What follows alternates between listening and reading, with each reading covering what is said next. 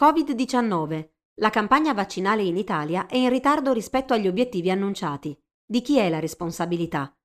Di Cristina Darold. Ti piacciono i nostri podcast e apprezzi il nostro lavoro? Valigia Blu è un blog collettivo, senza pubblicità, senza paywall, senza editori. Puoi sostenere il nostro lavoro anche con una piccola donazione. Visita il sito valigiablu.it. Valigia Blu basata sui fatti, aperta a tutti, sostenuta dai lettori.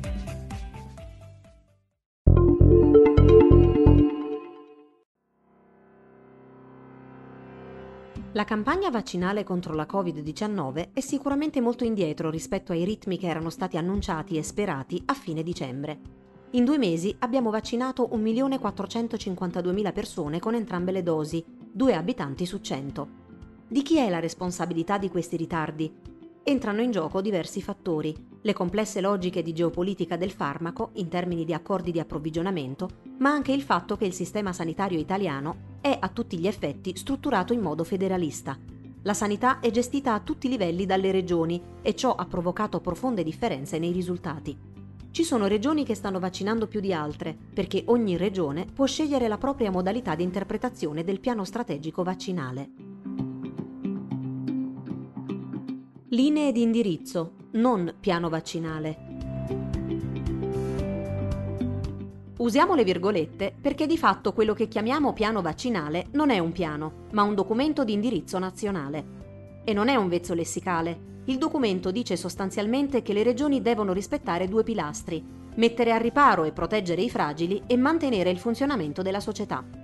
La logica di come attuare questi desiderata è stata lasciata in mano alle regioni, che hanno dovuto adattare in corsa le proprie strutture, con una certa dose di interpretazione, e farlo in fretta e in più occasioni.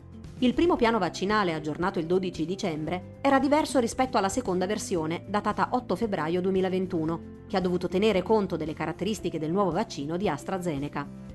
Un piano è un documento dettagliato, con una serie di azioni da intraprendere, l'identificazione degli attori che devono compierle, gli strumenti da utilizzare e la tempistica da rispettare. Ci spiega Stefania Salmaso, già direttrice del Centro Nazionale di Epidemiologia, Sorveglianza e Promozione della Salute dell'Istituto Superiore di Sanità. Un piano va declinato a livello operativo e definisce le risorse necessarie e quante persone si è previsto che vengano vaccinate ogni giorno per il raggiungimento degli obiettivi. A partire dagli anni 90 i piani nazionali di vaccinazione sono stati redatti in questo modo, definendo i gruppi di popolazione a cui erano rivolte le offerte di vaccinazione e la proporzione di vaccinati da raggiungere nei tempi prefissati. Chiaramente la situazione emergenziale legata alla Covid-19, anche solo per le tempistiche che ha richiesto, non è paragonabile a una normale campagna vaccinale. Tuttavia, nel documento attuale mancano ad esempio gli obiettivi di copertura vaccinale per singoli sottogruppi. Ogni regione dovrebbe aver fatto un proprio piano attuativo rispetto a questo documento di indirizzo, ma tali documenti, se sono stati redatti, non sono disponibili e non abbiamo il polso dettagliato di come sta andando la campagna di vaccinazione, continua Salmaso. Basta consultare il cruscotto del Ministero della Salute per notare che di fatto sappiamo il numero di dosi somministrate e di persone vaccinate, ma non la percentuale di vaccinati per categoria. Dalla proporzione di dosi utilizzate in ogni regione emergono differenze significative, anche rispetto alla raccomandazione di mantenere una quota del 30% per le somministrazioni delle seconde dosi. In Calabria e Sardegna poco più della metà delle dosi ricevute sono state somministrate, mentre in Val d'Aosta e nella provincia autonoma di Bolzano più dell'80% delle dosi sono state usate. Chi fa cosa? Quanto nel dettaglio sarebbe dovuto andare il piano nazionale. Nel piano non è indicato chi fa che cosa e questo rende difficile fare una valutazione di processo durante la campagna, prima di aspettare i risultati finali. La stessa criticità la sottolinea anche Michele Mongillo, direttore dell'unità organizzativa di prevenzione e sanità pubblica della Regione Veneto, Sinceramente non so dire adesso, nel bel mezzo della campagna, se è un bene o un male non aver prodotto un piano nazionale stringente, come invece hanno fatto altri paesi europei, continua Mongillo. Forse è stato voluto così per permettere alle regioni di adattare le direttive al proprio sistema oliato, per correre di più. A fine campagna valuteremo la bontà di questa scelta. Ora come ora vediamo più gli aspetti negativi. Fin dall'inizio, racconta Mongillo, non era così chiaro chi fossero gli interlocutori nazionali Operativamente è stata creata da subito una rete con un referente per ogni regione, che dialogava da una parte con la struttura commissariale per l'emergenza, gestita allora dal commissario Domenico Arcuri, con cui si discutevano i fattori logistici, cioè l'approvvigionamento e la distribuzione dei vaccini, man mano che venivano approvati. Parallelamente, il referente si interfacciava con l'Istituto Superiore di Sanità, il Ministero della Salute e l'Agenzia Italiana del Farmaco, per la parte più tecnica e scientifica, reazioni avverse, categorie di rischio, eccetera. La mia impressione è che ci sia stato poco coordinamento fra questi due riferimenti nazionali e il risultato è che noi regioni ci confrontavamo con due mondi separati. Sarebbe stato più utile forse avere un unico interlocutore. Il confine tra Stato e regioni. La salute degli italiani è materia concorrente tra Stato e regioni. In condizioni normali, allo Stato spettano gli atti di indirizzo generale, su cui poi le singole regioni e province autonome devono organizzarsi. Tuttavia, ogni servizio sanitario regionale è strutturato in modo diverso. Lo ha stabilito la legge costituzionale numero 3 del 2001, nota come la modifica del titolo V della Costituzione. La tutela della salute, concetto più ampio della dizione assistenza ospedaliera dell'ordinamento previgente, rientra nell'ambito delle materie oggetto di legislazione concorrente tra Stato e Regioni. Rimangono attribuiti allo Stato la definizione degli obiettivi fondamentali di prevenzione, cura e riabilitazione e delle linee generali di indirizzo del Servizio Sanitario Nazionale, l'indicazione dei livelli di assistenza da assicurare in condizioni di uniformità sul territorio nazionale, la formulazione dei progetti obiettivo da realizzare anche mediante la integrazione funzionale e operativa dei servizi sanitari e socioassistenziali degli enti locali, la definizione delle esigenze prioritarie in materia di ricerca biomedica e di ricerca sanitaria applicata e l'individuazione degli indirizzi relativi alla formazione di base del personale. Due esempi molto chiari per comprendere come tutto questo si è declinato sono il sistema lombardo e quello veneto, che qualche anno fa hanno entrambe modificato il proprio assetto. In Veneto si è scelto un approccio community based, cioè dove l'assistenza primaria è potenziata a livello territoriale, non accentrata negli ospedali. Con la legge regionale numero 19-2016 è stata creata la cosiddetta azienda zero, per togliere alle singole ASL il peso della gestione burocratica, accentrando quindi la programmazione territoriale delle nove ASL, che a loro volta avevano visto un accorpamento, dal momento che prima della riforma erano 21. In Lombardia si è optato per una struttura ospedalocentrica, con la legge regionale numero 23-2015 che ha accorpato 15 ASL in 8 ARS, Agenzia di tutela della salute, optando per un sistema su tre livelli gerarchici. La regione, le ATS, che si suddividono a loro volta in 27 aziende sociosanitarie territoriali ASST, le vecchie aziende ospedaliere. Ognuno corre da sé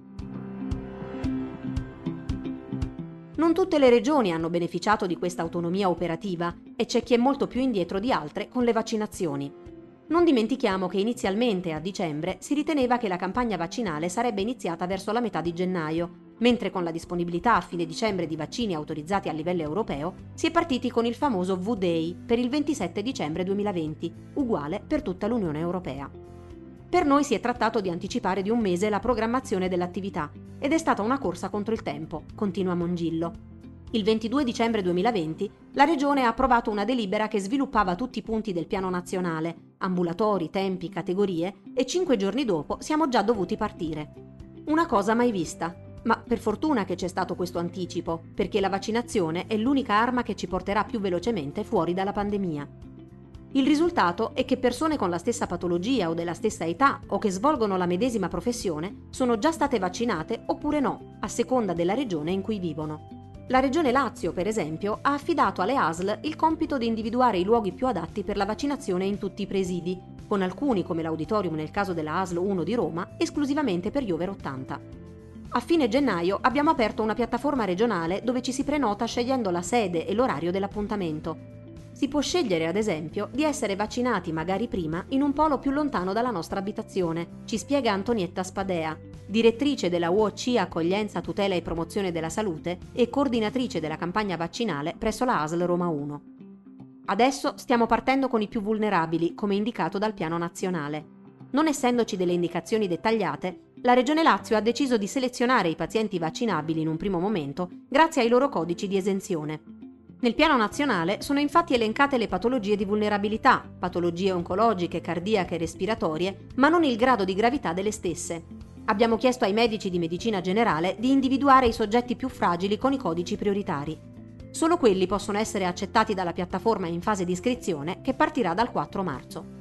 Nello stesso tempo, la Regione ha stipulato un accordo con i medici di medicina generale affinché a partire dal 1 marzo chi aveva già ricevuto entrambe le dosi di vaccino potesse vaccinare con il vaccino di AstraZeneca, più facilmente stoccabile.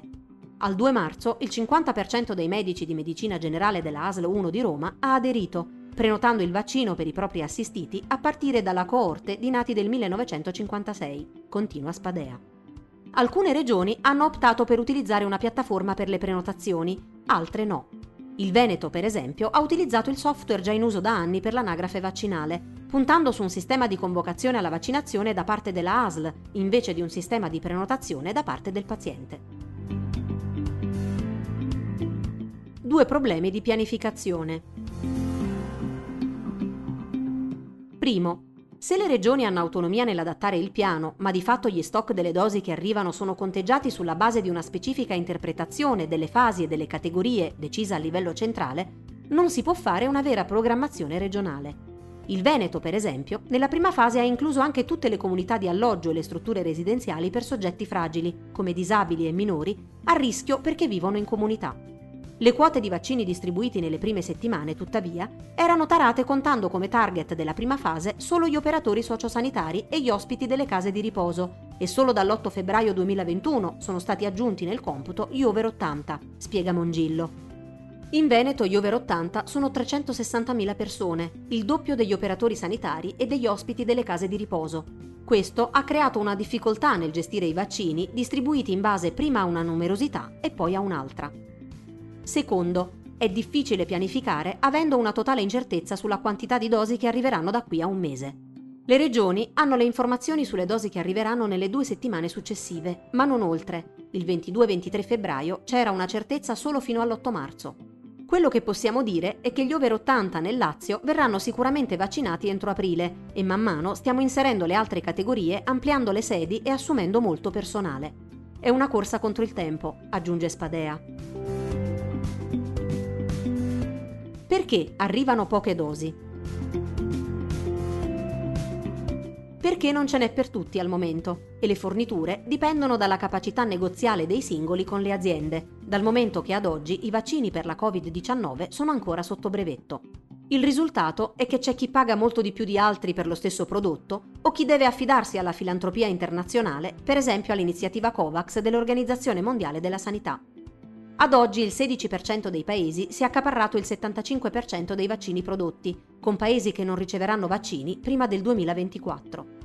Inoltre, nel sud del mondo i vaccini costano di più. L'Uganda paga 8,5 dollari a dose per il vaccino di AstraZeneca, la Commissione europea 3,5 euro a dose. Sono giorni importantissimi, Mentre parliamo, l'Organizzazione Mondiale del Commercio sta discutendo la richiesta di India e Sudafrica di sospendere alcuni diritti di proprietà intellettuale per liberalizzare l'accesso alla conoscenza scientifica esistente che può favorire la produzione di vaccini, rimedi farmacologici o la produzione di presidi medicali contro la Covid-19. A parlare è Nicoletta Dentico, responsabile del programma di salute globale di Society for International Development. Che cosa significa? Che il mondo si gioca un'importante partita per il futuro.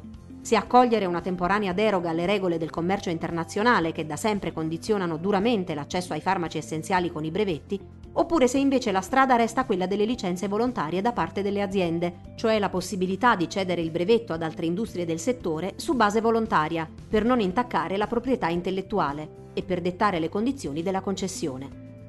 Se le aziende si organizzano fra di loro, scatta la logica del cartello, spiega Dentico. Prima della Covid-19, l'85% della produzione di vaccini era in mano a quattro aziende. La licenza volontaria è altra cosa dalla licenza obbligatoria, con cui i governi, per esempio europei, si appropriano del brevetto aziendale per motivi di salute pubblica a fronte di pagamento di royalties alle imprese e decidono dove e chi può produrre vaccini o altri prodotti necessari in uno o più dati paesi, mettendo a punto una filiera di produzione mirata al bisogno sanitario.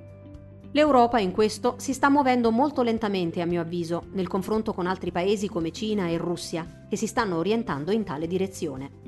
La Cina sta stipulando accordi con diversi paesi a medio reddito, come Thailandia, Malesia, Indonesia, che potrebbero diventare presidi di produzione di vaccini, e la Russia con il Medio Oriente e l'America Latina. A me pare che in Europa non si sia ancora capito che il vaccino è diventato lo strumento principe della diplomazia internazionale. Attraverso il vaccino si ridisegna una nuova geopolitica e un nuovo multilateralismo del sud del mondo.